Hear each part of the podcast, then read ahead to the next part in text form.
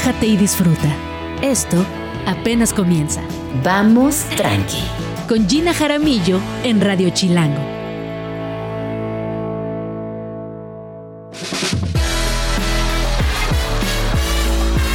Muy buenos días, bienvenidos a Vamos Tranqui.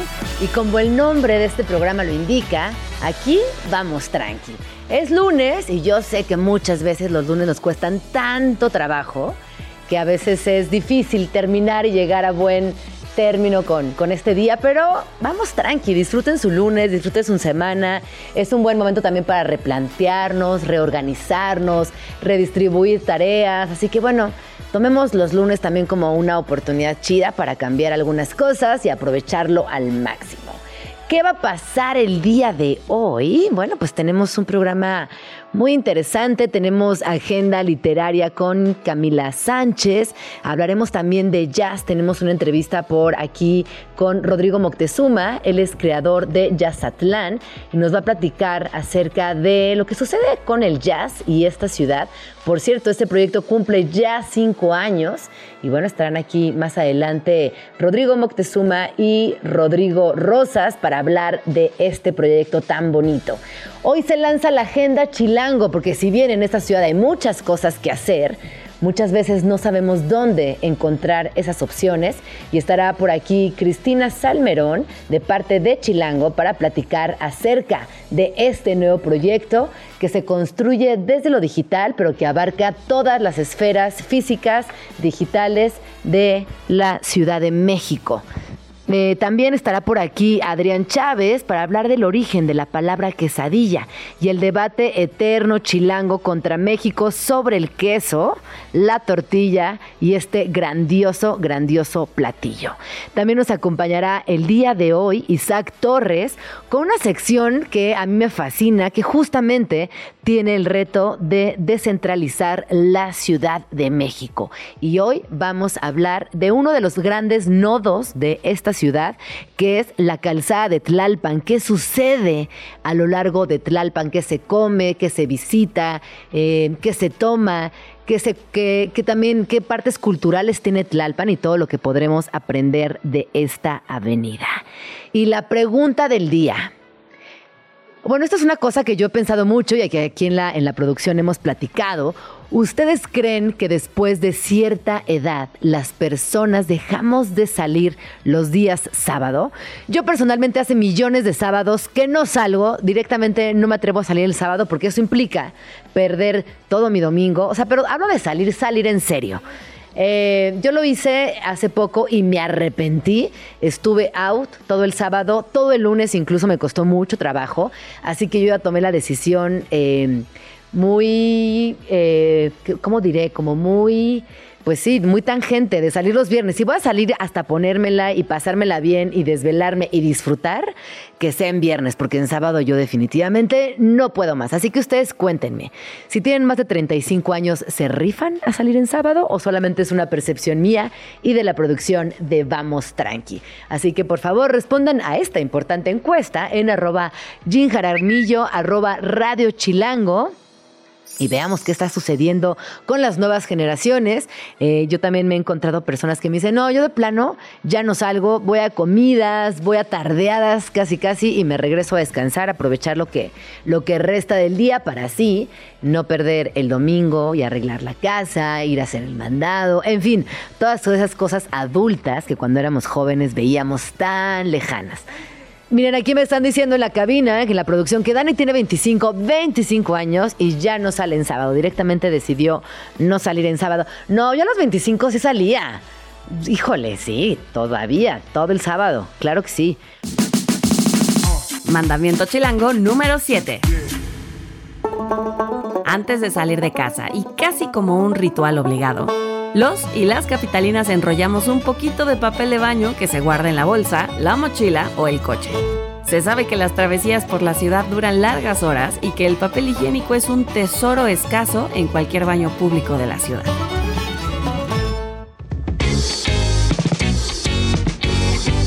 Son las 11 con 10 minutos. Estamos aquí en Vamos Tranqui, completamente en vivo en el 105.3 de su FM. Y también les recuerdo que nos pueden ver en streaming por YouTube, Facebook Live y TikTok. Ahorita les voy a compartir los links en mis redes y nos pueden acompañar y nos pueden comentar y nos pueden pedir rolas y nos pueden hacer cualquier tipo de intervención. Estamos eh, muy pendientes de todas sus comunicaciones y sobre todo que nos cuenten qué planean hacer este fin de semana, que sé que hay muchas fiestas, que sé que vienen muchos Halloweens, que sé que hay altares increíbles en la Ciudad de México, pero está como ese circuito de altares muy conocidos y estaría muy lindo y me encantaría que nos compartieran aquellos que quizás no son tan conocidos, pero que vale mucho la pena que visitemos, que conozcamos. Yo, por ejemplo, hace poco descubrí dos, dos, dos altares muy lindos, uno en la colonia Nápoles, eh, que además, si ustedes tienen chiquillos, en la colonia Nápoles, en el parque, se arman unas fiestotas de Halloween, salen muchas eh, personas muy jovencitas a pedir Halloween. Y la verdad es que eh, la, la comunidad de vecinos es muy amable, todas las casas se organizan, dan dulces y respetan mucho a las infancias, así que yo les dejo esa recomendación eh, si ustedes están por la Nápoles o por donde estén, pero se quieren acercar a la Nápoles. Además, hay un vecino muy entusiasta en la parte, en la calle de Texas, que arma una casa de los sustos gigantesca. Luego la fila sí dura un ratote, pero es, es un vecino muy amable, muy entusiasta, muy, pues muy chido, la neta, que arma esta casa de los sustos. Así que bueno, pues se pueden acercar y de verdad que la van a pasar muy bien. Oigan, ya está por aquí nuestro primer invitado del día de hoy, que en realidad es colaborador eh, y que me da mucho gusto recibirlo, porque siempre, siempre que viene eh, nos deja muchas lecciones, aprendemos, nos pasa chismes, nos pasa eh, sobre todo nuevas posibilidades de aprender cosas. Bienvenido Adrián, ¿cómo estás? Hola, hola, muy bien, bien. ¿Y tú? Muy bien, Adrián Chávez es escritor, traductor, editor y docente mexicano. Lo pueden seguir como arroba no Chávez nada. Y recientemente estuviste en la Feria del Libro de Monterrey. Sí, fuimos a platicar de justamente de creación de contenido y ahora no fui a presentar nada, nomás fui a presentarme a mí mismo. Ajá, qué buena experiencia, ¿no? Sí, sí. Eh, yo siempre dije que mi sueño era ya que me pagaran por sentirme, por ser, yo. Por ser inteligente en público. No me pagaron, pero sí me invitaron. Pero sí te sentís pero ahí vamos, inteligente ahí vamos, en público, te sentís inteligente en público. Sí, sí. ¿Y qué tal la feria? Bien, bien. Nunca había ido a la Feria del Libro de Monterrey. Ah, digo, obviamente todo un poco como bajo este esta cortina de, todo el drama que hubo de la cancelación de, del evento, que digo, fue... todos estábamos un poco como con la pues con la sensación de que pues había que posicionarse respecto a la cancelación un tanto, bueno, no un tanto, muy injusta, ¿no? Del contenido de eh, un colectivo drag. Pero al margen de eso, eh, la gente que fue a escucharnos y la gente que estuvo ahí por los libros y demás, eh, pues se vivió bastante bien. Yo estuve nada más un ratito, fui a un par de eventos, pero estuvo, en general estuvo bastante bien. Y bueno, y al final también sí hubo un posicionamiento de la feria frente a esta cancelación.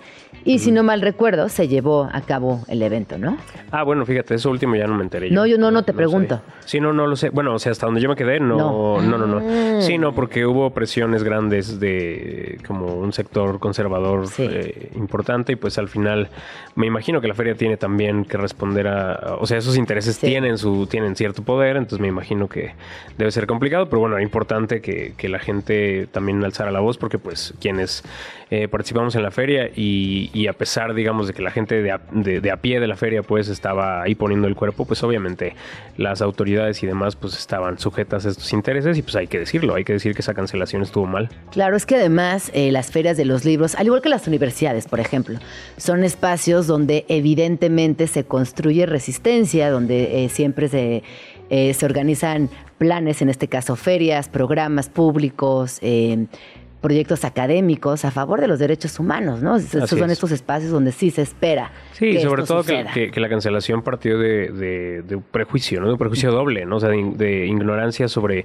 el, arte, o sea, sobre el, drag y también de ignorancia sobre, pues, la diversidad sexual y demás. Entonces, pues, por eso había que, mencionarlo. Pero bueno, la, feria estuvo muy, bien. Muy bien. Pues. Qué bueno, qué bueno que fuiste, qué bueno que te divertiste, qué bueno que también pudiste dar tu punto de vista y, y traernos como este pequeño resumen resumen de la feria. Así es. Bueno, y el día de hoy vamos a hablar del eterno debate de la Ciudad de México, el eterno debate chilango, que es chilango son contra el resto de la República, ¿no? Contra el resto del país, y que además es eh, como una, un debate que se apaga y vuelve a encenderse, se apaga y vuelve a encenderse en redes sociales, en conversaciones, en incluso en, en eventos más prestigiosos que tienen que ver con gastronomía.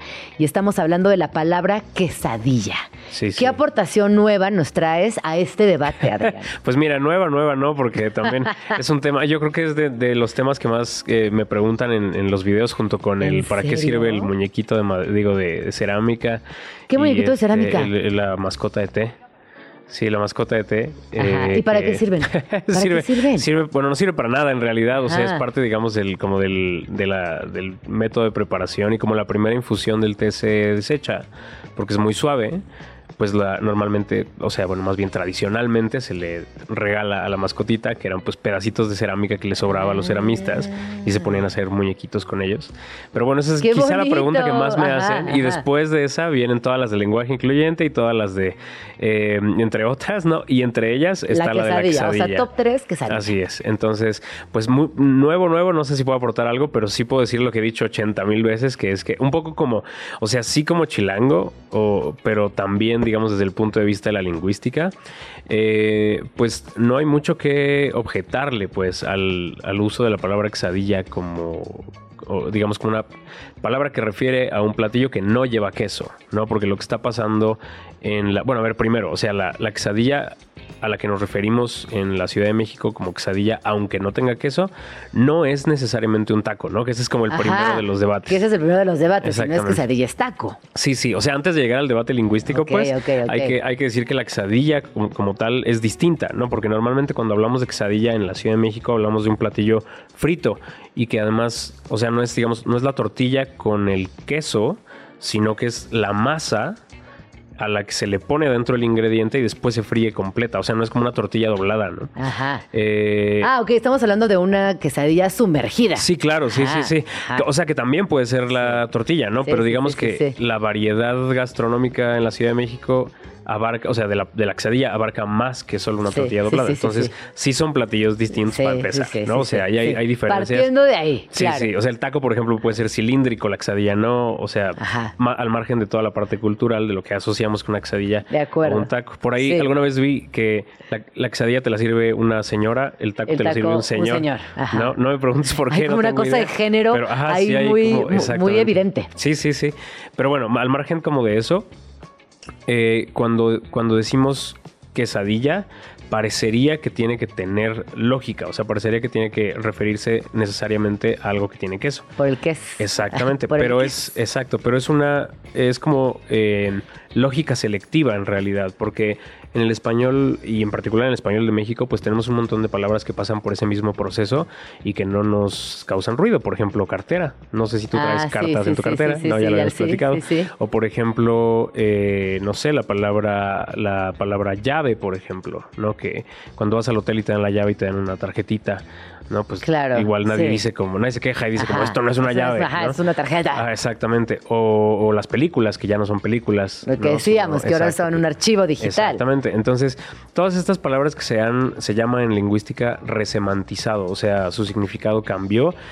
Ah, ah, digamos que mutó de contenido, aunque la forma permanece, ¿no? Entonces, en la Ciudad de México y en algunos lugares, digamos, de la región central del país, eh, la palabra quesadilla, pues, se resemantizó. O sea, perdió algunos semas, ¿no? O sea, como Ajá. trocitos de significado, digamos, perdió los semas del, del queso y pues ganó otros. ¿no? Y que de hecho es eh, no es la primera vez que pasa, ¿no? La palabra quesadilla. Y que por cierto sirva esto para tirar como un mito que ando por ahí en internet, ¿no? Que un poco como en defensa de la quesadilla Ajá. sin queso, hubo quien sacó Los este- activistas de la quesadilla. Exactamente, sí. Hubo, hubo esta imagen que decía que viene de una palabra náhuatl, que era que es quesaditzin, que significa tortilla doblada, pero es, Es un fake super fake. Sí, sí, super fake.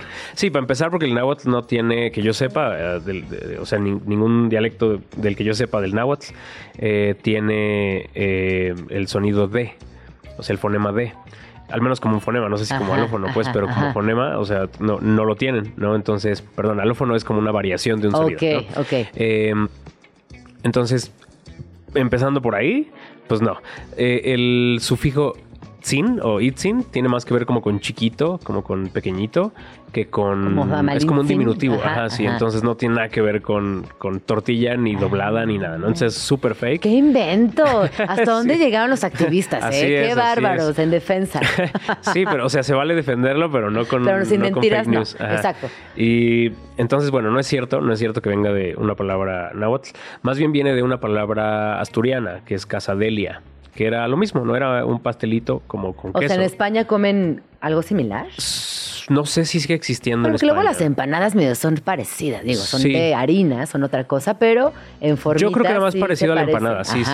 Las Eh, empanadas. pero la cosa es que sí venía de kaisus en, en latín, no sé pronunciar latín, no sé, supongo que era kaisus, kaisus, no sé. Ajá. Eh, pero la. mm, Ok, era queso, ¿no?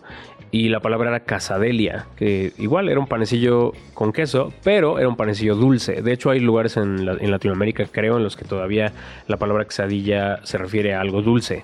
Eh, ajá, Qué pero- interesante. sí, no, sí. porque además, exacto, pensando en cuándo empezamos a consumir queso en la Nueva España, o sea, tampoco es, es Sí, que claro. el queso no existía en la época prehispánica.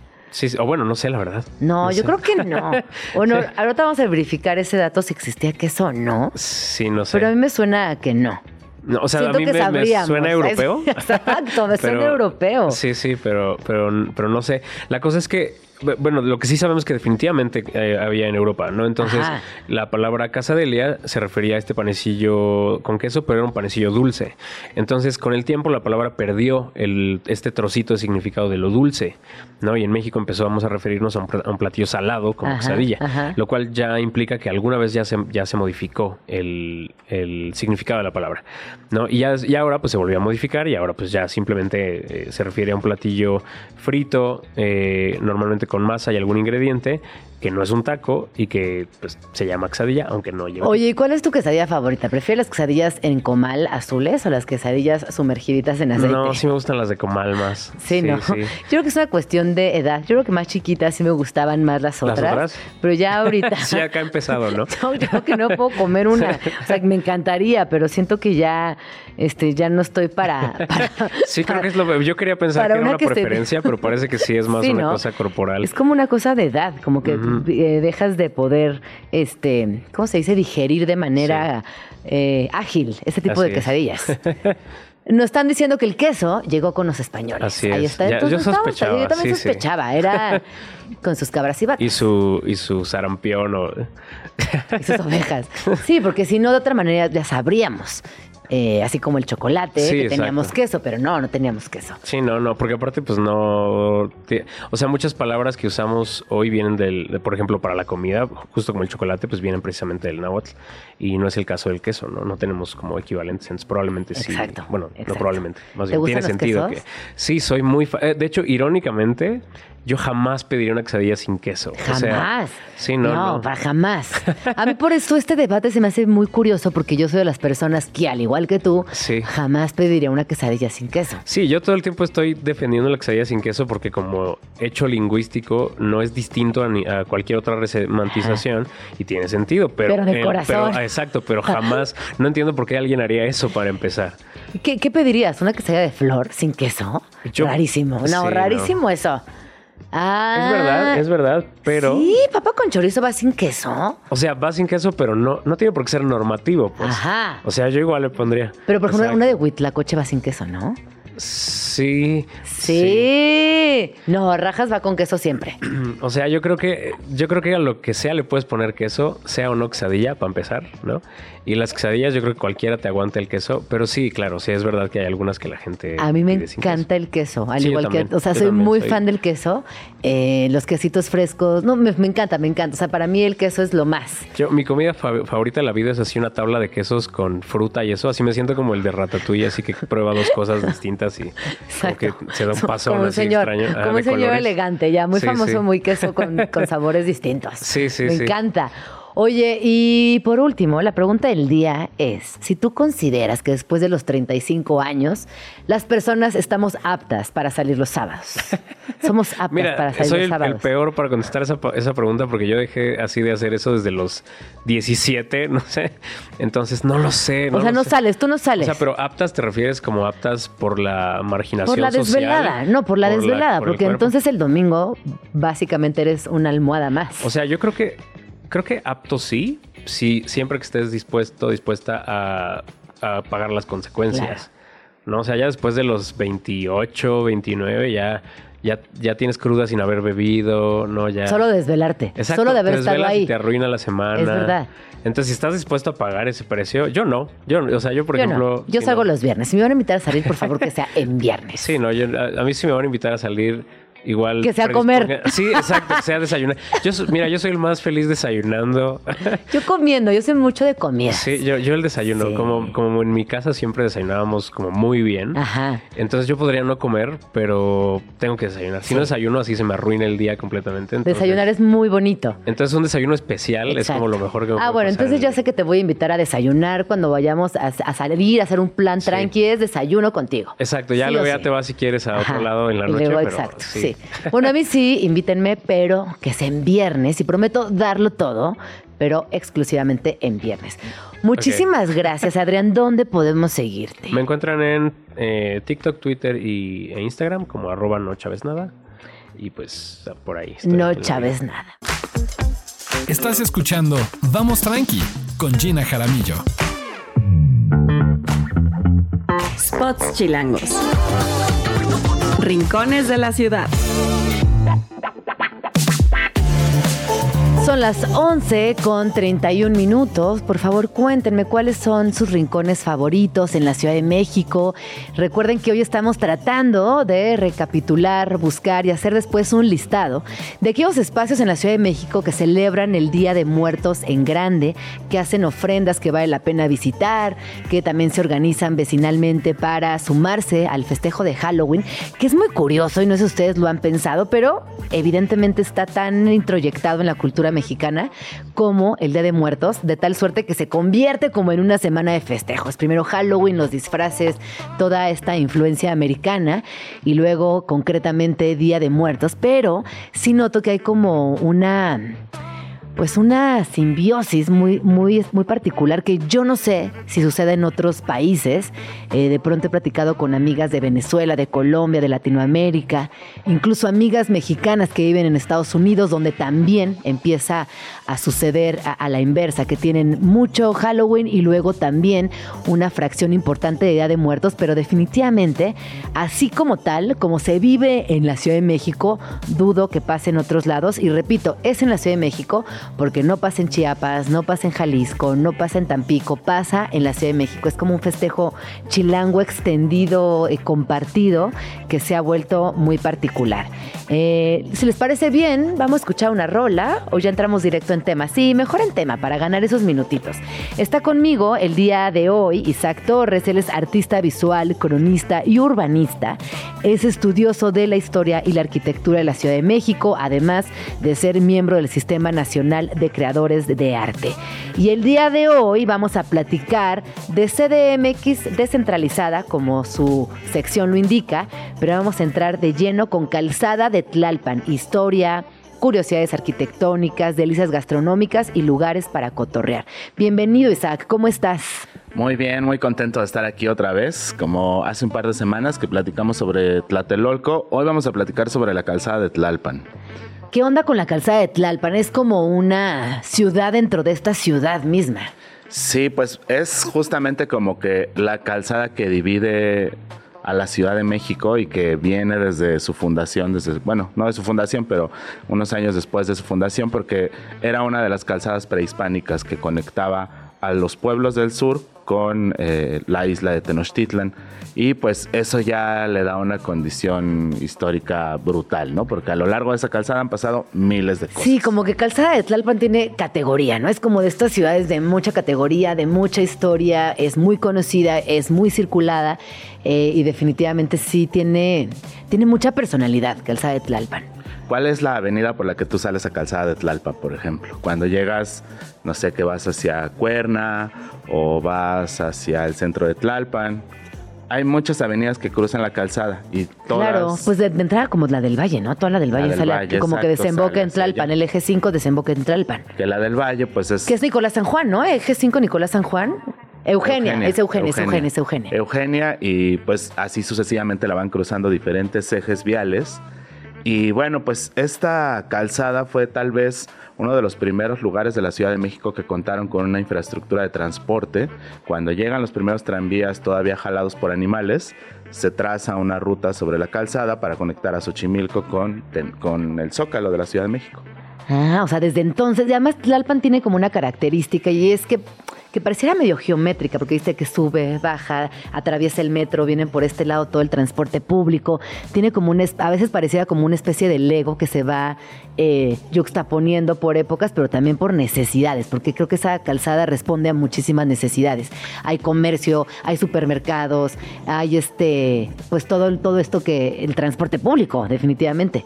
Sí, y pues eh, ya después en la modernidad, cuando se instaura la línea de tranvía ya eléctrica, que ya llega la luz y que empiezan a desplazarse de otras maneras eh, los habitantes de la Ciudad de México, junto con el desarrollo de ese tranvía, se da el desarrollo de toda la franja que acompaña la calzada, tanto en su parte oriente como en su parte poniente, que son todas estas colonias modernas muy bellas que tienen una traza eh, a nivel urbano muy reticular y que inician justamente eh, pues pegaditas o ¿Qué colonias vecinitas de la del? Valle.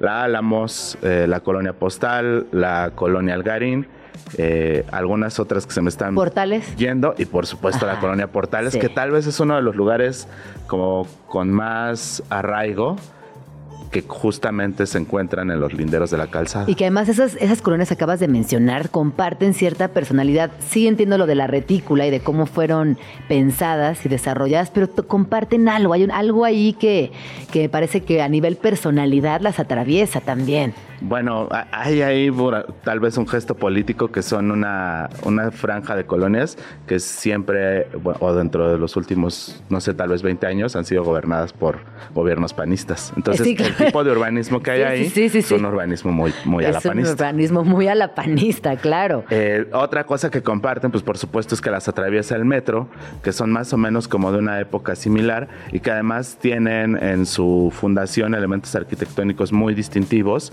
que nos dan cuenta como de un art deco.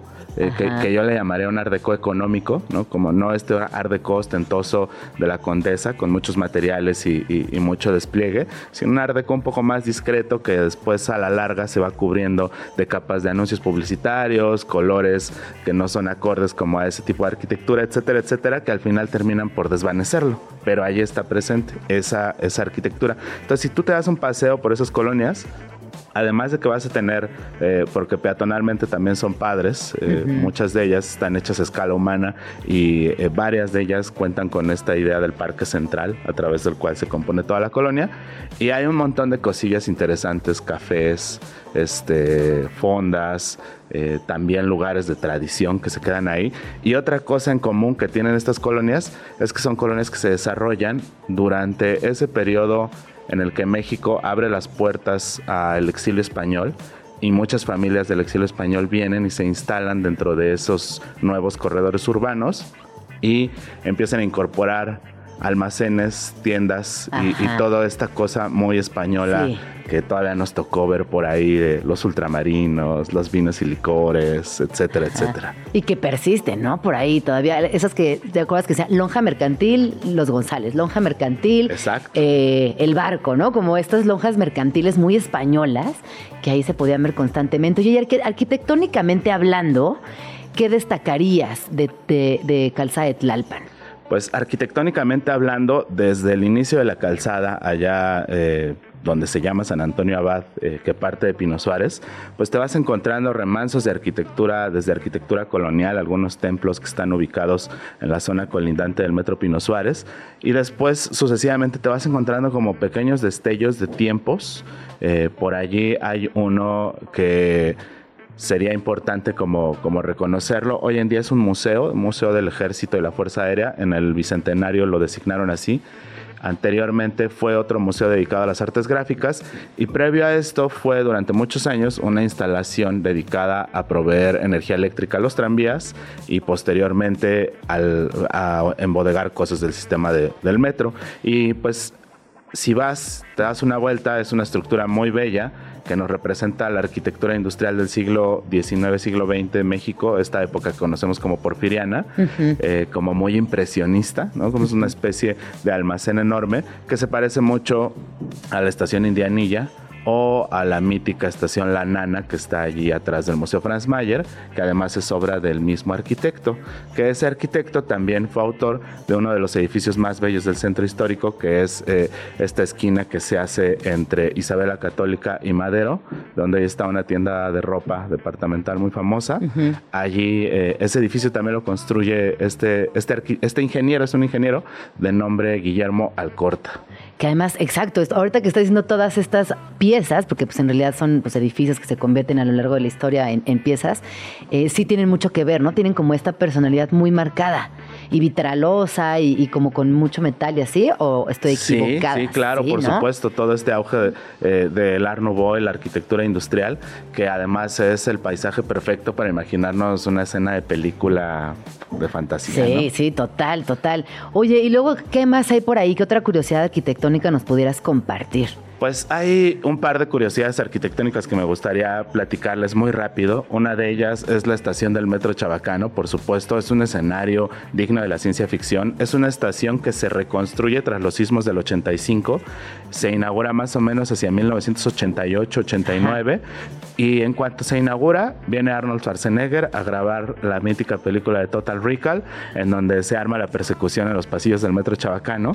Y si tú observas todo lo que cubre al Metro Chabacano, es una, es una especie de cubierta ligera hecha a través de un sistema de armado de eh, una estructura eh, que es muy similar a la obra de un arquitecto mexicano que se llama Juan José Díaz Infante, que era esto que él llamaba calicosmia, y, su, toda su metodología de construcción, que justamente estaba basada en, los, en, las experiencias de los sismos. Entonces él, eh, este arquitecto construyó su casa en la Condesa, que es una casa que lamentablemente desapareció hace poquito tiempo, y si tú observas el metro chabacano, no lo puedo afirmar eh, que, que, sea obra de Juan José Díaz Infante porque no existe un registro de eso, pero lo que sí puedo creer es que hay una influencia fuerte del trabajo de Juan José Díaz Infante, que además es contemporánea al desarrollo de su obra. Y pues eh, fue la única estación que se cayó durante los sismos del 85, que quedó severamente afectada, y allí se reconstruyó y por eso tiene eh, pues esa distopía arquitectónica no relacionada a todas las demás. Al resto. Ah, claro, es como, como un parche, pero distópico ahí importante. Y además no hay nada más distópico en la Ciudad de México que la calzada de Tlalpan. Sí, no, total, totalmente, lo acabas de definir demasiado. La calzada perfecta para una película de Blade Runner, Ciudad de México. Totalmente, totalmente. ¿Qué otra cosa tenemos por ahí, Chato? Otra curiosidad arquitectónica que es, eh, muy, muy llamativa y que luego, luego cuando venimos por la calzada la miramos, es la parroquia de Cristo Rey, que está ubicada justo en, la parte de, de, la colonia Portales, que es una parroquia hecha con un estilo muy deco, es eh, como una suerte de cubos, de rectángulos que van en ascendencia, haciéndose cada vez más pequeños hasta llegar a, la parte eh, más alta de la torre, y es como una especie de torre con una nave. Eh, generalmente está pintada de rojo, aunque le han cambiado el tono en algunas ocasiones ha sido más como hacia el blanco o el crema. Y pues esa, esa, parroquia es sin duda una de las joyas arquitectónicas de ese estilo que permanecen allí, junto con otro referente muy padre que son las puertas hacia la colonia moderna que están ubicadas eh, a la altura del metro viaducto, que también son unas estructuras como escultóricas que están por allí eh, y que crean como una plazoleta en donde pues sale una calle que eh, va hacia el centro de la colonia. Hay como algunos elementos por ahí todavía de rescatables que se van como cada vez difuminando más entre las torres de pues todos estos departamentos que han crecido que además pues también la calzada de Tlalpan es un gran ejemplo eh, pues un, registro vivo hay un testimonio de toda esta cosa famosa del cártel inmobiliario y la construcción de unidades habitacionales o de complejos habitacionales con eh, escasas eh, pues lineamientos de protección y la prueba fue que justamente varios edificios sobre la calzada de Tlalpan en 2017, quedaron lamentablemente afectados y hoy en día están algunos ya en proceso de reconstrucción, pero todavía siguen Es por verdad, ahí varias, claro. varias grietas abiertas. Pero eso también responde a un problemón que, bueno, se ve en Tlalpan, pero en otras, en, otras zonas de la ciudad, ¿no? Sí, se- seguramente se ve, pero justo eh, durante el, eh, las noticias y todo el, el- el pánico colectivo que nos generó el 2017. Quedó en evidencia. Tlalpan quedó en es evidencia verdad. Porque además también se afectaron otro conjunto habitacional que también es otra de las joyas arquitectónicas ¿Cuál? de Tlalpan, que es eh, el- la unidad habitacional Tlalpan que está ubicada justo en el área que se conoce como Ciudad Jardín, en donde pues tenemos como una prima de los multifamiliares que se construyen en diferentes zonas del centro, como el Sí, de la. Roma, como Tlate, es como una versión pequeñita, es eh, una, una unidad pequeña que se vio severamente afectada, se cayó un edificio allí, hubo varias pérdidas humanas. Y después vino una reconstrucción y hoy en día se erige allí, es, es- es un eh, conjunto habitacional muy bello.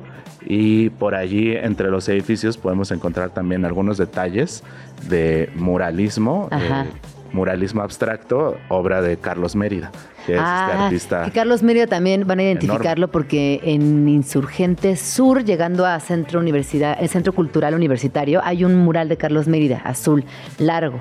Que para Justamente. por si no están ubicando bien cuál es el estilo de Carlos Cultural Mérida, es. Universitario, ¿no? Ajá, También hay justo. otra otra muestra de, de muralismo público, es el, el gran mural que se rescató de los danzantes que está en la Torre Manacar. en donde Ah, está el claro. centro Sí, comercial. sí, sí.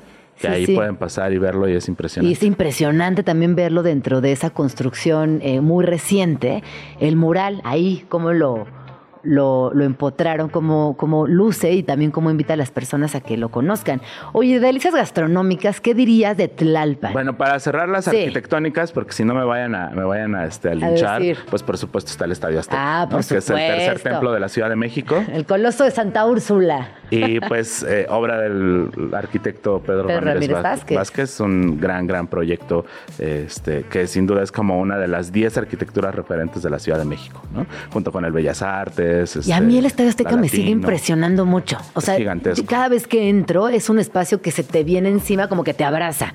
A mí me impresiona mucho entrar al Azteca. Y bueno, y afuera del Azteca está esta pieza de Alexander Calder también. También, por supuesto, que forma parte de este proyecto de los Juegos Olímpicos, Sí. de la Olimpiada Cultural, y que eh, El Sol Rojo, de El Sol Rojo, Calder, exacto. que es una obra que también es hermana de todo el conjunto de piezas eh, que se despliegan sobre el periférico, que hoy conforman la Ruta de la Amistad, allí en, en la famosa glorieta de Perisur. Que además eh, los veo en mejores condiciones en la ruta de la amistad. Eh, me parece que han habido trabajos de recuperación y restauración importantes. Así que si no conocen Sí. este proyecto, acérquense porque vale mucho, mucho la pena. Hay que invitarlos a que vengan un día. Sí, hay que invitarlos, ¿no? Hay un Que vengan. patronato, Ruta de la Ajá. Amistad, que ellos se dedican a hacer la gestión y la protección de las obras. Y pues sí, estaría bueno tenerlos por Estaría- acá. Sí, sí, sí. ¿Qué más? Pues no sé, tenemos tiempo para hablar un poco de delicias, Sí, gastronómicas, delicias gastronómicas de Tlalpan. delicias gastronómicas de Tlalpan. Hay una historia eh, de migración en estas colonias, este, de chilanguización, le diría yo, como la que platicábamos hace rato de muchas familias españolas, que además, pues también, eh, evidentemente, trajeron su cocina a esas zonas. Pero también hay otra migración bien interesante en la colonia Portales, que es de una comunidad oaxaqueña, muy, muy fuerte. Y eh, esa migración lleva a que en el mercado de portales haya muchos puestos de venta de artículos oaxaqueños. Así que si son fans de los artículos oaxaqueños, eh, llámese cecina, tlayuda, quesillo, Mezcal. mezcal, por supuesto, vayan al mercado de la portales y ahí van a encontrar mucha oferta. Oye, pero es que además el mercado de la Portales es de estos espacios que te sacan de cualquier apuro. Yo no sé si ustedes sepan, pero las mejores piñatas o unas grandes piñatas, muy buenas piñatas y todo el contenido de piñatas y todo para su fiesta de cumpleaños. En la Portales se resuelve de maravilla. También a las personas que les gusta mucho hacer postres, por ejemplo, en la Portales hay, un, hay una calle dedicada a postres. Encuentras moldes, encuentras todo tipo de, de accesorios para hacer pasteles, cupcakes, gelatinas. O sea, la Portales, la verdad, muy bien. Justo, justo. eh, es un corredor donde está todo sí, eso, ¿no? Y vas sí. y compras la fruta de la piñata y la piñata. Y además hay unas piñaterías eh, fabulosas. Y ya hablaremos de la Portales, porque en la Portales hay muchas cosas interesantes. Vámonos eh, hacia, otro, hacia otro territorio, que son los tacos de guisado. Los tacos de guisado, no sé si, si la audiencia me vaya a juzgar, pero yo creo que son para la mañana, para la tarde y para la noche. Son esos tacos que Sí. tienen esa como este libertad de ser consumidos a cualquier horario. Y pues sobre todo Calzada de Tlalpan hay un corredor inmenso de tacos de guisado, así que si un día andan con el monchis, súbanse al metro, bájense o en Xola o en Chabacano y los mejores son los de Ermita, eh, sin demeritar a los otros, que además son unos tacos, es una esquina muy, muy chida en, en la calzada de Tlalpan, que es la calzada, eh, la esquina de donde está la gasolinera de Ermita y el este y la calzada hay un, hay una esquina gastronómica donde venden tortas, tacos, tacos de guisado, tacos de suadero, tacos de longaniza, aguas, licuados, cócteles de fruta, las 24 horas. ¿Las 24 horas? Las 24. No. Así que pueden hacer un pequeño break para limpiar los Ajá, sartenes y los comales. Y le vuelven a dar. vámonos. Y sí ahí es donde nos juntamos mucha de la banda que venimos de los conciertos, que agarramos los noctibuses y que nos avientan por ahí por Ermita y pues nos bajamos a seguir. A seguir, a seguir cantando. A seguir Nos están diciendo cantando. que es correcto, confirman aquí en la cabina. En la producción Están que confirmando que sí. que es verdad, que este es un gran spot chilango. Spot chilangos, tendríamos que hacer un spot chilango solo de esta esquina. Claro, súper. Súper sí. Súper recomendado. Y por ahí hay varias Ah. anécdotas chidas que seguramente la banda este, estaría dispuesta a recuperar. Qué buena onda, Chato. ¿Algo más con lo que quieras cerrar esta, esta gran este, introducción a Calzada de Tlalpan? Pues eh, los invito a que le den un rol. O sea, si un día quieren echar así eh, el- la deriva chilanga, súbanse al metro, pongan en práctica un ejercicio de deriva situacionista donde digan mi número favorito del 1 al 10, allí en esa estación me voy a bajar, cuenten 1, 2, 3, bájense y exploren un poco de las colonias que están alrededor de este Oye, lugar. esta como de ruleta del metro me gusta mucho. Ruleta del metro. Me encanta. Ruleta del metro. Y es lo mismo si vienes de sur a norte que si vienes de norte a sur. Me gusta, creo que la voy a poner en práctica. Me parece increíble también dejarte llevar y aunque te guíe la ciudad, como pasártela bien en este contexto citadino y dejarte sorprender.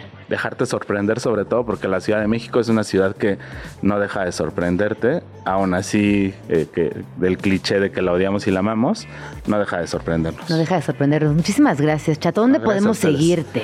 Pues eh, pueden seguirme en el Asunto Urbano, en todas las redes del Asunto Urbano y conocer un poco más de lo que hacemos desde la exploración urbana.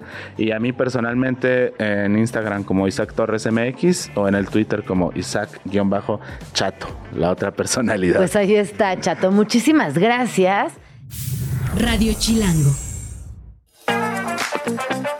Son las 12 con 5 minutos y hoy tenemos la presentación de algo que de verdad les va a hacer el paro impresionante cuando no tengan claro qué plan quieren hacer, si tienen visitas y no saben a dónde llevarles.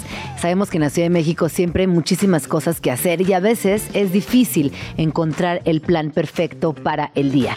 El día de hoy me acompaña Cristina Salmerón, ella es directora editorial en Chilango y nos va a platicar todo acerca del lanzamiento de Agenda Chilango. Bienvenida Cristina, ¿cómo estás? Bien, Gina, buen día. ¿Cómo están? Pues muy ya, bien. dirían. Muy, ajá, ya, buenas tardes. Son las 12 con 5. Buenas tardes oficialmente. Oye, pues muy felices con este nuevo proyecto llamado Agenda Chilango, que como yo pienso, ya nos dirás si estoy en lo correcto, nos ayuda a simplificar y a definir cuál es el mejor plan dependiendo del día en esta ciudad. Sí, justo. Eh, pues ya hemos visto, ¿no? Que la marca Chilango crece. La semana pasada se ampliaron los eh, programas en Radio Chilango. También eh, se lanzó el diario Más Chilango. Y pues ahora presentamos Agenda Chilango, que como bien decías, es un mega buscador de eventos, porque la Ciudad de México, pues es una de las ciudades del mundo con más oferta cultural. Eh, pues nada más para un dato así de la Secretaría de Cultura, hay 182 museos en la ciudad. Después de Londres somos la ciudad que más museos tiene en el mundo.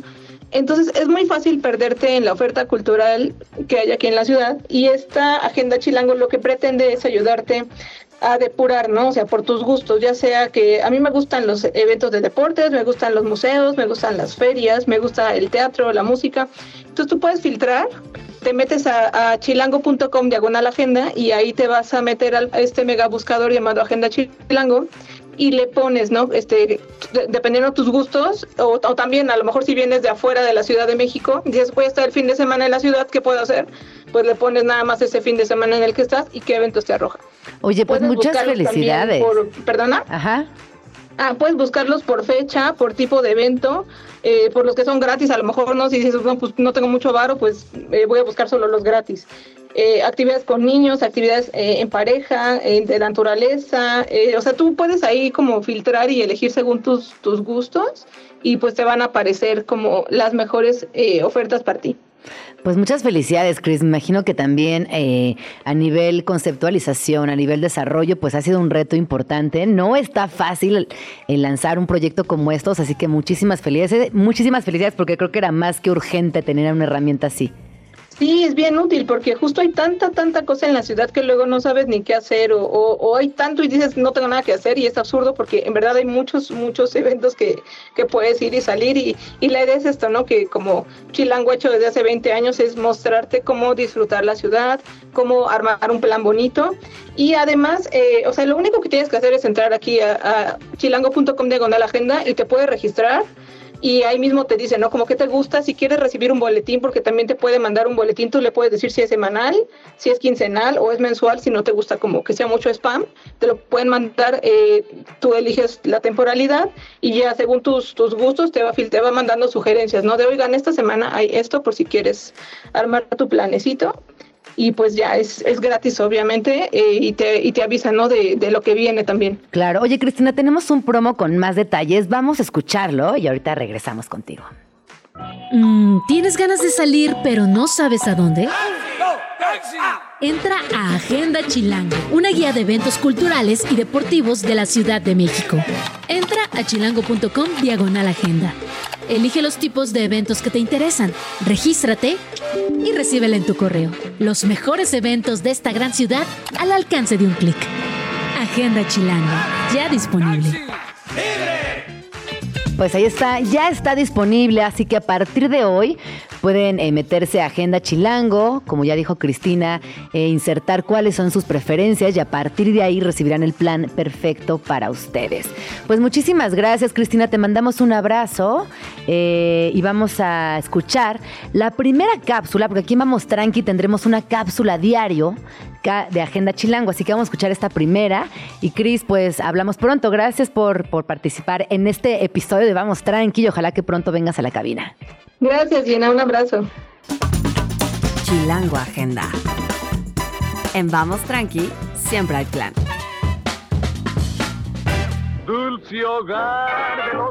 Comenzamos con una propuesta para los amantes del cine mexicano.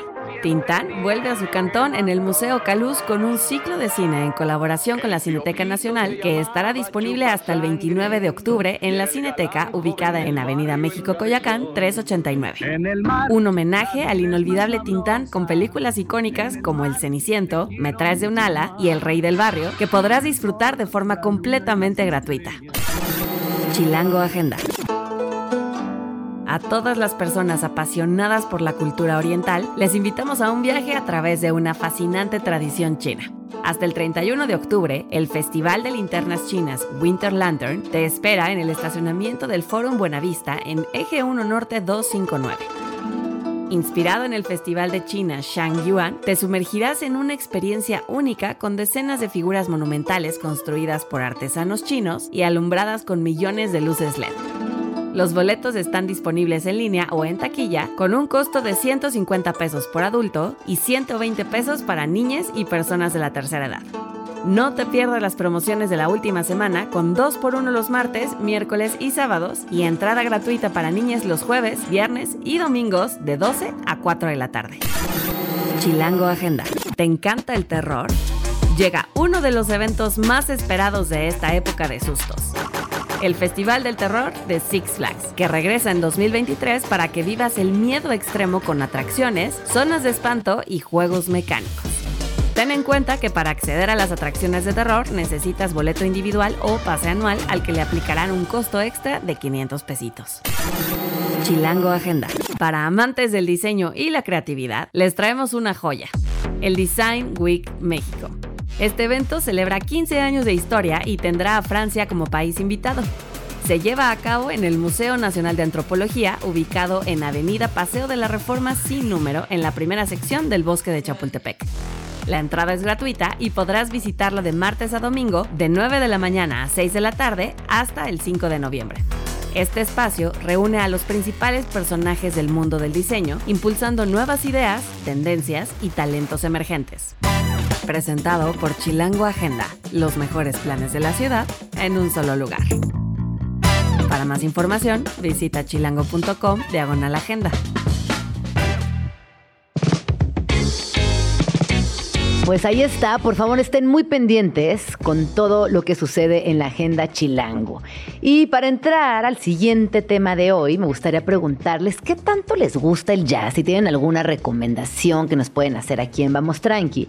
Porque el día de hoy me acompaña Rodrigo Rosas, él es gerente de Yazatlán Capital y nos va a platicar acerca de todo lo que sucede en este espacio.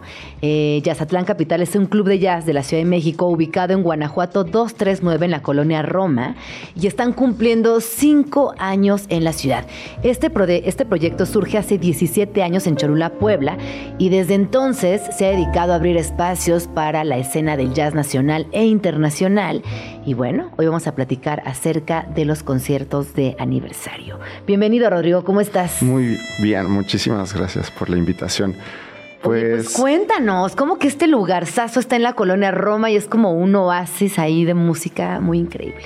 Pues en contexto, Yazatlán es un proyecto con 19 años. Ah, 19, no 17, 19. 18 en realidad, ah, casi 19 ah, años de antigüedad. Eh, venimos de un pueblo hermoso, a unas escasas dos horas de aquí, que se llama Cholula, Puebla, San Pedro de Cholula, Puebla. Y es, bueno, Cholula ha sido considerado como un centro de peregrinaje histórico, eh, espiritual, también religioso desde la antigüedad. Y bueno, yo soy antropólogo de formación académica y una de mis historias favoritas es Yazatlán. Eh, lo he seguido desde hace muchos años y es un espacio donde la música se encuentra y no solamente el jazz, en realidad el jazz es el punto de encuentro, pero pues la misma morfología de la, de la palabra Yazatlán en realidad eh, es un espacio y un templo donde la música y la tradición, la música tradicional, porque el jazz es, una música tradicional, eh, se encuentran y pues definitivamente hay mucha magia, hay mucha energía.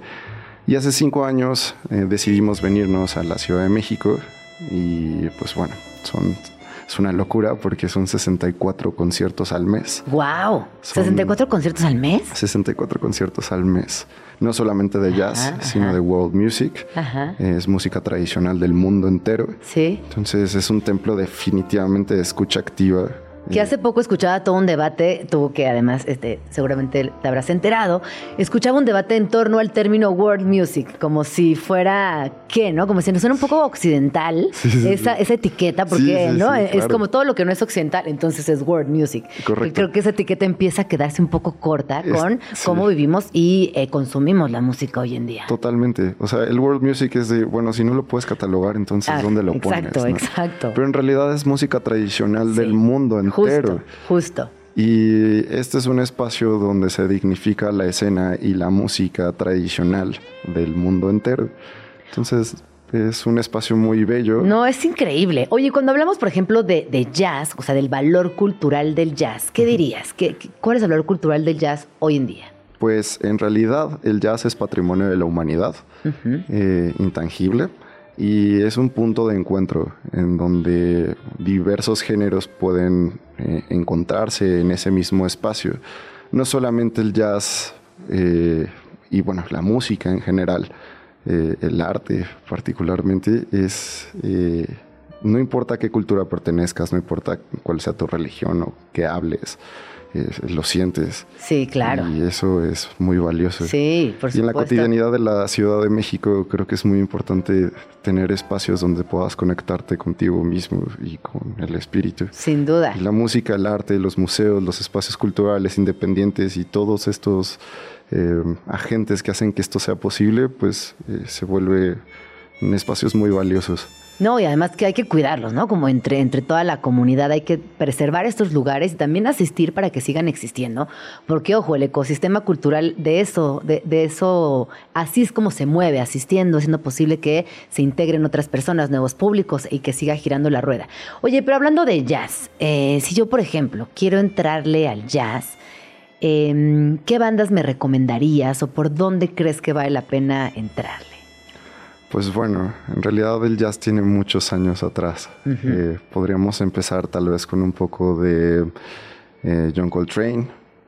muchas personas dentro de la escena eh, jazzística conocen a John Coltrane como este músico que encontró la conexión entre la música y Dios. yo creo que es un muy buen primer paso para introducirte al mundo del jazz. Ok. La Fitzgerald también creo que puede ser una excelente referencia femenina dentro de, del jazz. Hay documentales muy lindos donde puedes eh, justamente introducirte a saber el, el, cómo el jazz eh, empezó eh, con la opresión y a través de la música podrían podían liberarse y, podía hablar el espíritu mismo de los afrodescendientes. Y hasta la fecha eso de alguna u otra forma pasa. En realidad nuestra misma música tradicional es la forma en la cual sale al mundo eh, pues lo que las palabras no pueden decir. Sí, hay algo muy expansivo en la música. Y hagas o no hagas música, porque quienes tienen el privilegio, el talento y logran hacer música, me parece no, genial. Eh, pero quienes no, también es, una, es un arte muy expansivo, es un arte de integración hasta política. O sea, la música tiene, una, tiene tantos niveles de lectura que por eso es tan fascinante y, al final sí es de las artes que más nos eh, estabiliza a nivel global. Totalmente. Eh, tocas un tema muy importante, el privilegio. En realidad, eh, bueno. El talento. Y el talento. El talento. Deja todo el privilegio, porque puedes tener lana y comprarte los instrumentos que quieras. Claro. Pero el talento, ese don, naces con eso. Eh. el talento es algo que, al igual que hace rato tú dijiste la palabra intangible, hay algo del talento humano que no se compra. Aunque le estudies, ¿eh? Yo creo que hay un talento ahí que es, es bellísimo por eso. Definitivamente. Yo, la primera vez que me acerqué al jazz fue a través de un espacio público en donde Yazatlán hizo un festival en un kiosco en medio de una plaza pública eh, ofreciendo jazz a la comunidad y yo a mis escasos 18 años eh, pues me sentaba, escuchaba jazz y decía, ¿qué es esto? O sea, de verdad, ¿qué es esto? Ajá, increíble. Y, es importante porque no necesariamente tienes que tener un bagaje histórico para poder entenderlo y sentirlo. O sea, solo es cuestión de cerrar los ojos y dejarte llevar. Claro, es que también al final de, del, como de la, de la reflexión, pues de eso se trata también el arte, de que te dejes llevar y que conectes desde un lugar y que te no solamente te represente, te, te identifiques, te reflejes, sino que a la postre haya también una, una reflexión linda. Oye, a ver, cuéntanos, ¿qué va a estar pasando próximamente? Eh, hay conciertos, eh, habrá presentaciones en Yazatlán. Cuéntanos qué viene. Pues bueno, hicimos una agenda de 11 conciertos. Es una curaduría muy específica de 11 conciertos en marco de nuestro quinto aniversario. Empezamos este mismo fin de semana, ya pasaron dos conciertos.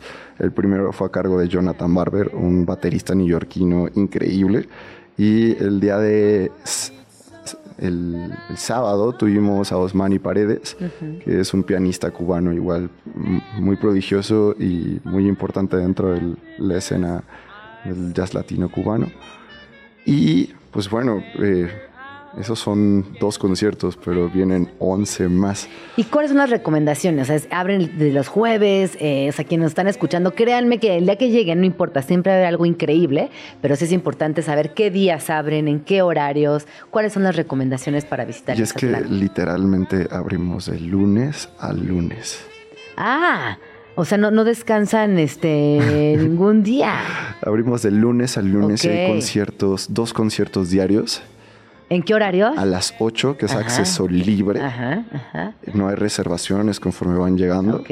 Y hay otro espacio más íntimo. Los dos espacios son muy íntimos.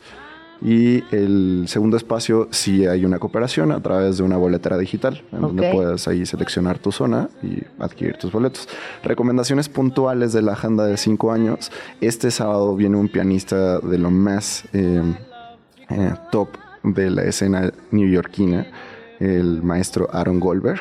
Viene mm. este sábado, son dos funciones, una a las 17 horas A las 19 tengo por aquí, ¿no? A las 19 y 22. Y a las 22. Ajá, yo aquí estoy, estoy viendo las funciones, dos funciones, 19, 22 horas. Correcto. Ajá. Esa es una recomendación sumamente puntual. Es algo, eh, pues...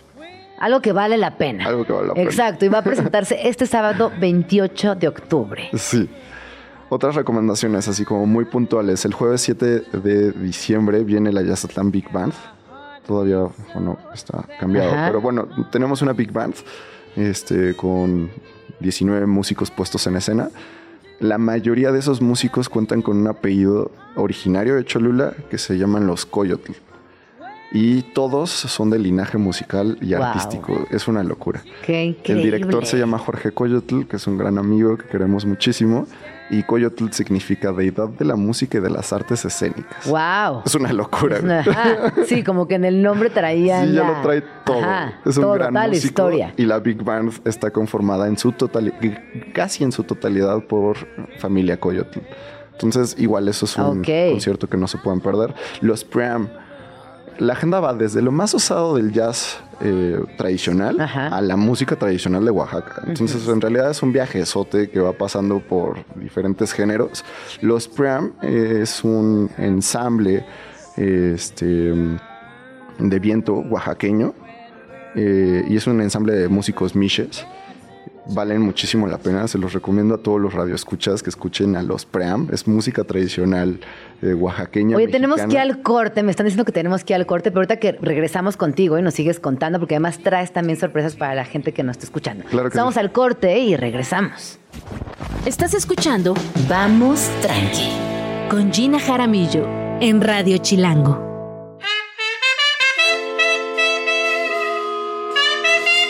Estamos aquí de regreso en Vamos Tranqui y justamente platicábamos con Rodrigo Rosas, quien es gerente de Jazzatlán Capital, acerca de la escena de jazz en la Ciudad de México. Aquí en Vamos Tranqui hemos platicado de sonideros, de música electrónica, de raves, hemos platicado de salsa y hoy estamos platicando de jazz, porque Créanlo, es una escena importante en la Ciudad de México y en Yazatlán suceden muchos conciertos mensualmente. Es un espacio al que se pueden acercar. Todos los días abren, todos los días hay conciertos, así que vale mucho la pena. Ahorita fuera del aire me decías pues que prácticamente tú estás ahí siempre, ¿no? Ahí en, en Yazatlán disfrutas mucho también este espacio. Hay muchos melómanos, gente que va, que se instala, con la que cotorrean acerca de jazz en México. Oye, y respecto a la escena de jazz nacional, uh. ¿qué está sucediendo? Qué cosa tan más hermosa y qué bonita pregunta, porque de verdad hay todos los grandes, bueno, todos estos músicos que están atrás de, no sé, Luis Miguel o, y, no sé, Hash, todos estos músicos pop los músicos que están atrás son músicos sumamente estudiados, que tienen una trayectoria y unos estudios, eh, pues, importantes. Claro, claro. Y por lo general algunos son yaceros. Claro. Entonces, estos músicos que están como atrás del, big name eh, son músicos que hacen que las cosas puedan pasar.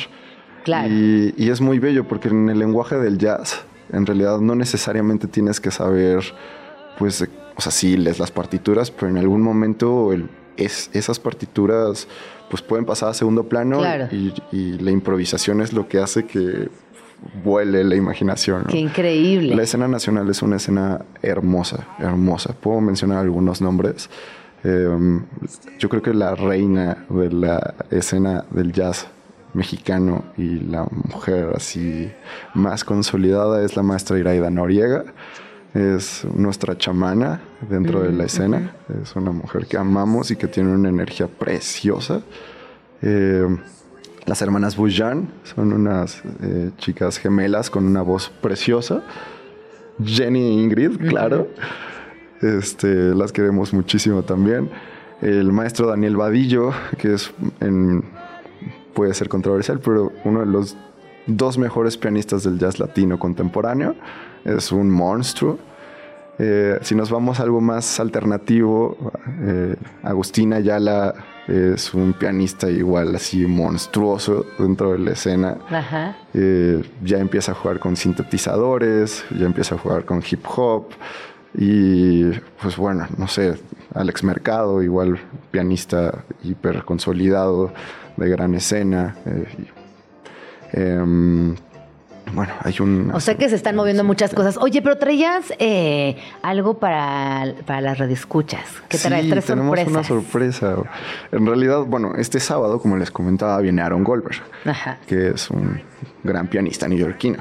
Y vamos a tener dos funciones, a las 19 horas y a las 22 horas vamos a regalar a los radioescuchas, no sé cuál sea la dinámica, seguramente tú la pondrás, pero dos pases sencillos para las 19 horas. Perfecto, pues ahorita lo vamos a poner en nuestras redes sociales, arroba Jaramillo, arroba Radio Chilango, para que le caigan este fin de semana a escuchar, a escuchar jazz, conozcan también Jazz Atlán y la pasen muy bien. Rodrigo, muchas gracias por venir. ¿Están en redes sociales? Estamos en redes sociales como Atlán Capital, en Instagram en Facebook también. También tenemos nuestro TikTok.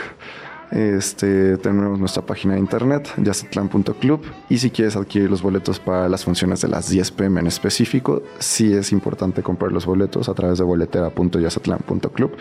Solamente son 60 lugares, entonces es un espacio sumamente íntimo.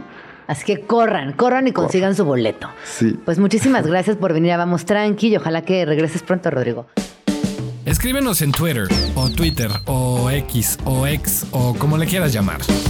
Arroba Jim Jaramillo y arroba chilango.com. Uso el hashtag Vamos tranqui. Y ya estaba por aquí mi queridísima Camila Sánchez. Ella es escritora, es editora y es locutora de radio. Actualmente es directora editorial de Newsweek, es directora editorial de Newsweek México. No, Newsweek en español. Newsweek en español, pero no México, en español, lo cual es eh, mucho más amplio. ¿Cómo estás, Cam? Bien, Ginny, ¿tú? ¿Todo pues muy bien, muy contenta de tenerte aquí en la cabina después de darle seguimiento a este proyecto literario que, híjole, verlo ya en formato de libro es algo muy lindo. No solamente porque conozco el proyecto desde hace mucho tiempo, sino porque he sido testigo de todo lo que ha implicado para ti llevarlo hasta el final.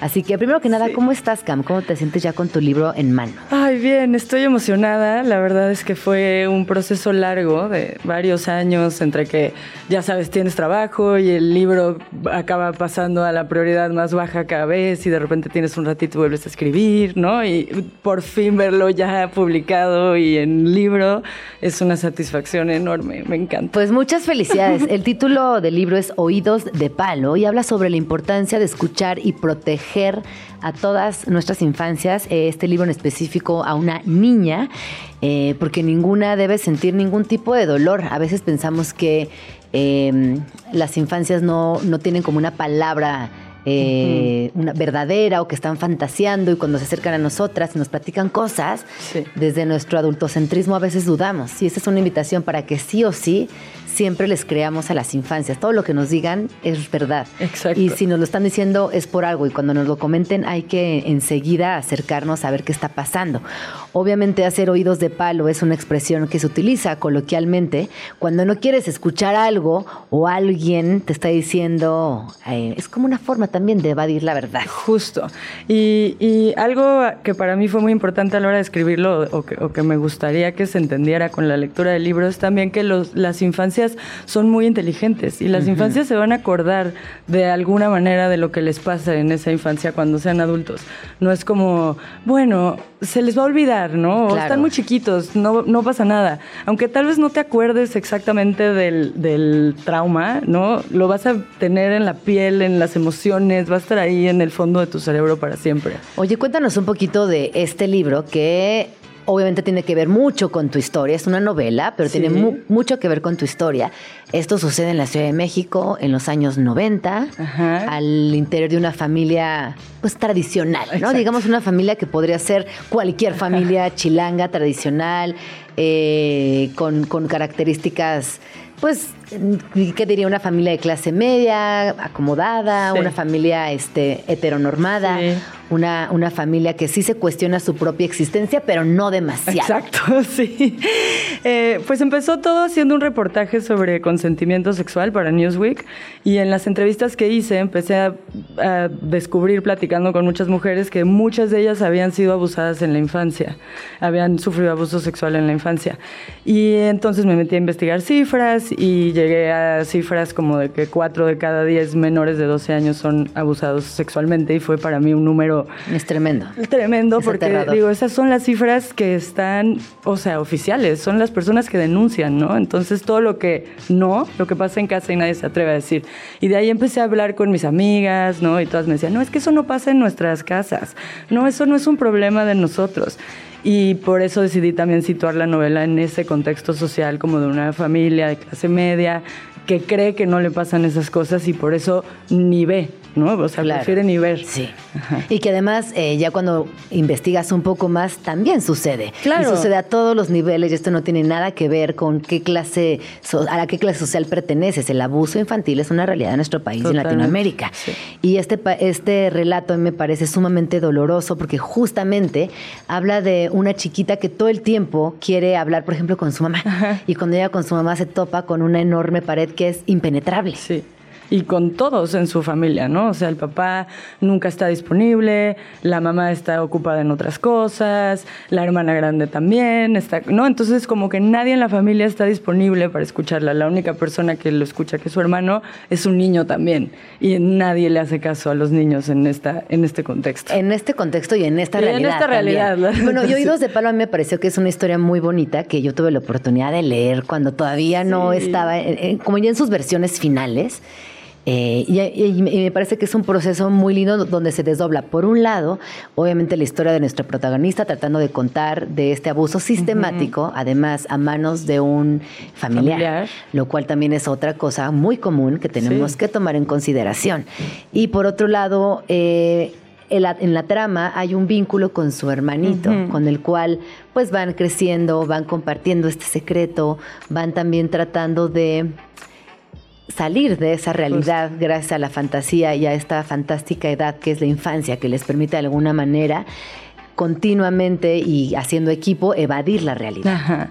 Y terminan también eh, separándose entre ellos, porque al final el, juego termina siendo un sálvese quien pueda. No, o sea, por más que tienen este vínculo hermoso de hermanos, la situación es mucho más fuerte que, ellos, ¿no? Y también por eso le dediqué el libro a mi hermano, porque él fue la persona con la que compartí yo toda mi infancia y todos los momentos de la infancia y nos cuidamos y nos protegimos y es algo que tuve que ser hermoso y pues no sé, me parecía bonito también hacer ese vínculo muy marcado porque sí existe, ¿no? Sí hay una persona casi siempre en nuestra familia que es nuestra, nuestra persona y que, tenemos mucha suerte, son nuestros hermanos. Oye, bueno, ¿y qué ha pasado con, con Oídos de Palo? que viene? Y sé que estarás en la FIL de Guadalajara, pero también aquí en la Ciudad de México vas a hacer una presentación importante, Sí, mañana a las 7 de la noche voy a presentar en el Péndulo de Polanco. Eh, con Nuria Gómez Benet. Ella es también una escritora, tiene un libro infantil hermoso que se llama El berrinche de Moctezuma, eh, pero tiene una serie que se llama... Hermoso, ese es el libro, increíble. Y tiene una serie que se llama Grandes Protectores, que es eh, para prevenir el abuso sexual infantil. Entonces vamos a estar haciendo la presentación juntas. Después haré algo en San Miguel de Allende y tenemos la FIL de Guadalajara. La FIL de Guadalajara, donde vamos a presentar Gina va a presentar conmigo. Oye, ¿y tú dirías que Oídos de Palo ahora que ya decidiste entrarle al tema de una forma tan profunda, tan seria, eh, ¿dirías que también es una herramienta que ayudaría a padres, madres, cuidadores? Pues sí, sí creo que puede ser una herramienta que incomode tanto a, los cuidadores que lo lean, ¿no? Que, que, les haga observar lo que está sucediendo dentro de su hogar, ¿no? Que les haga tal vez iniciar la conversación con sus hijos como de esto existe, esto puede pasarte y de esta manera puedo yo estar presente y ayudarte, ¿no? Y no es responsabilidad de, los, de, de las infancias decirles a sus padres que les está pasando, pero si les abrimos la puerta puede ser por ahí como por donde podemos descubrir que una situación así está sucediendo. Entonces sí creo que podría ser una herramienta. No sé, tú, tú no, totalmente, no, porque te ves una cosa, hay una parte eh, que aquí ya se ha, ha, platicado varias veces, y es que siempre la persona, el abusador, la abusadora, eh, trata de intimidar a tal grado o guardar ese secreto de tal forma que las infancias difícilmente comparten. Te van a decir. Exacto. Y entonces, en este libro, a lo largo de las páginas, vemos también ese proceso donde una vez que detecta nuestra protagonista que algo está mal, ¿Qué pasa si no tiene el apoyo en casa para poder contarlo? Que eso es, eso es primordial, porque a partir de esa primera palabra, de, esta primera incomodidad, cuando la pueden expresar y compartirla, es cuando realmente podemos acompañarles, pero obviamente también estar siempre pendientes, siempre cerquita, eh, eh, también cuestionarnos nuestros vínculos, los tíos, los compadres, las amistades, las citas en casa, porque repito, muchos en, estas cifras lo que nos damos cuenta es que la mayoría de las veces el abusador Está en casa. Está en casa, es, un alguien súper cercano, un familiar, el mejor amigo de los papás, ¿no? O sea, es alguien muy cercano. Oye, ¿qué dirías eh, también con oídos de palo y que ya es una realidad eh, a ti a nivel personal? ¿Cómo, pues, ¿Cómo fue para ti también descargar, escribir, por fin hacer esta catarsis tan necesaria? Loquísimo, Gina.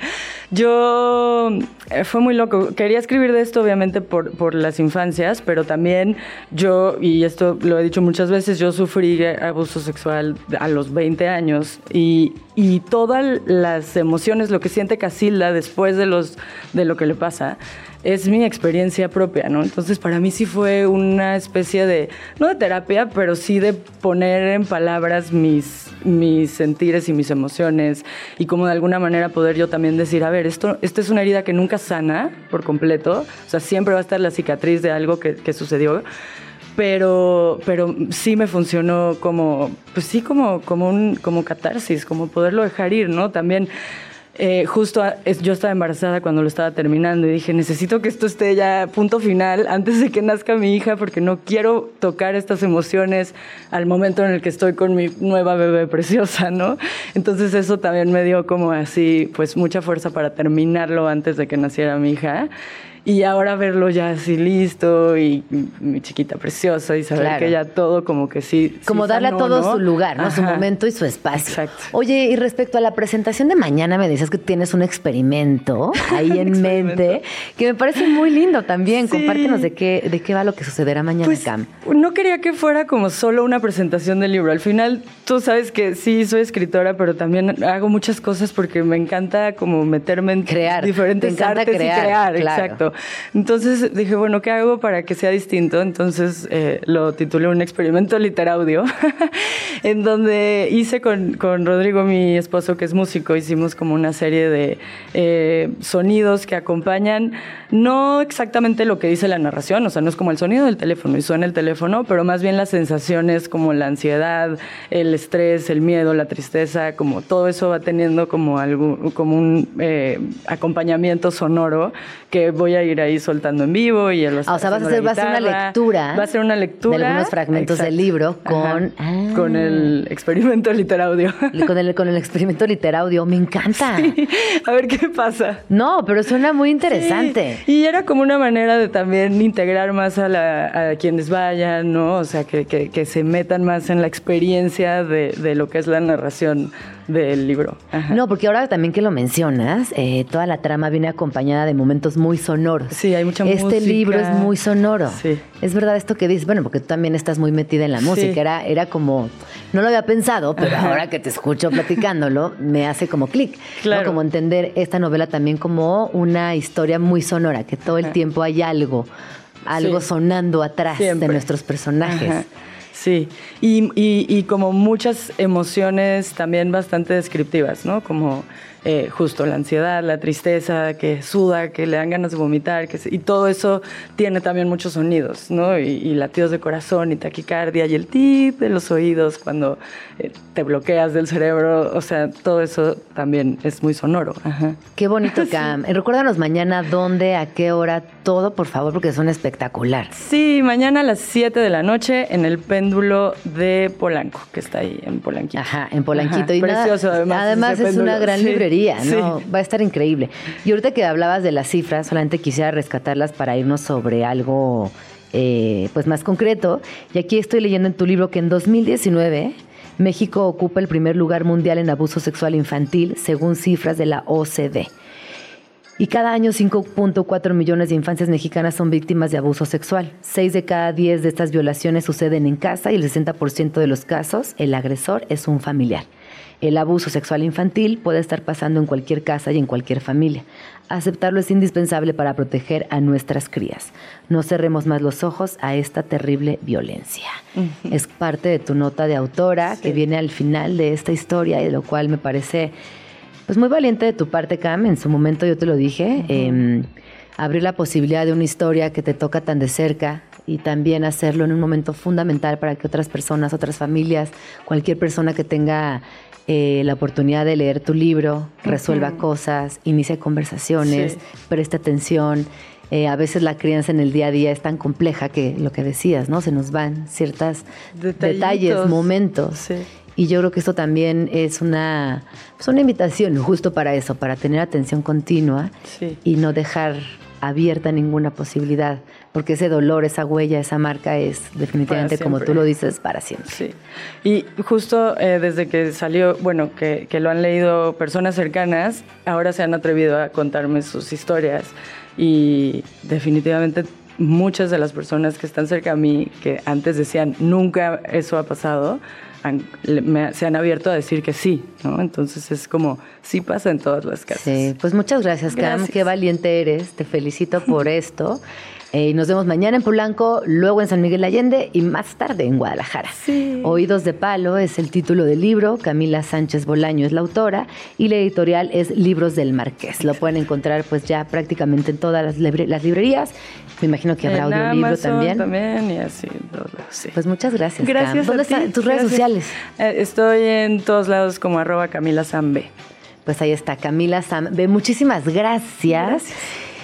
Ay, se nos acabó el programa del día de hoy. Recordarles, por favor, que pueden escuchar el programa en formato podcast más tarde en Spotify y Apple Music, que estamos todos los días haciendo streaming en TikTok, en YouTube y en Facebook.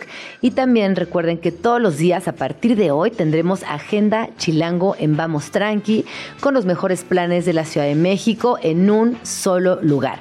No olviden entrar, registrarse, dar de alta cuáles son aquellas cosas, actividades, o géneros musicales que más disfrutan para que a partir de ahí eh, les mandemos una agenda especializada y personalizada. Así que bueno, pues muchas gracias por escucharnos, por recibirnos el día de hoy. Nos vamos. Muchas gracias Tato, Luisa, Alex, Dani, Pau, todo el equipo de Vamos Tranqui por hacer posible este programa.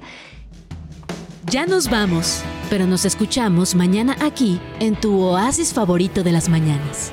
Vamos Tranqui con Gina Jaramillo en Radio Chilango. Radio Chilango, la radio que... ¡Viene, viene!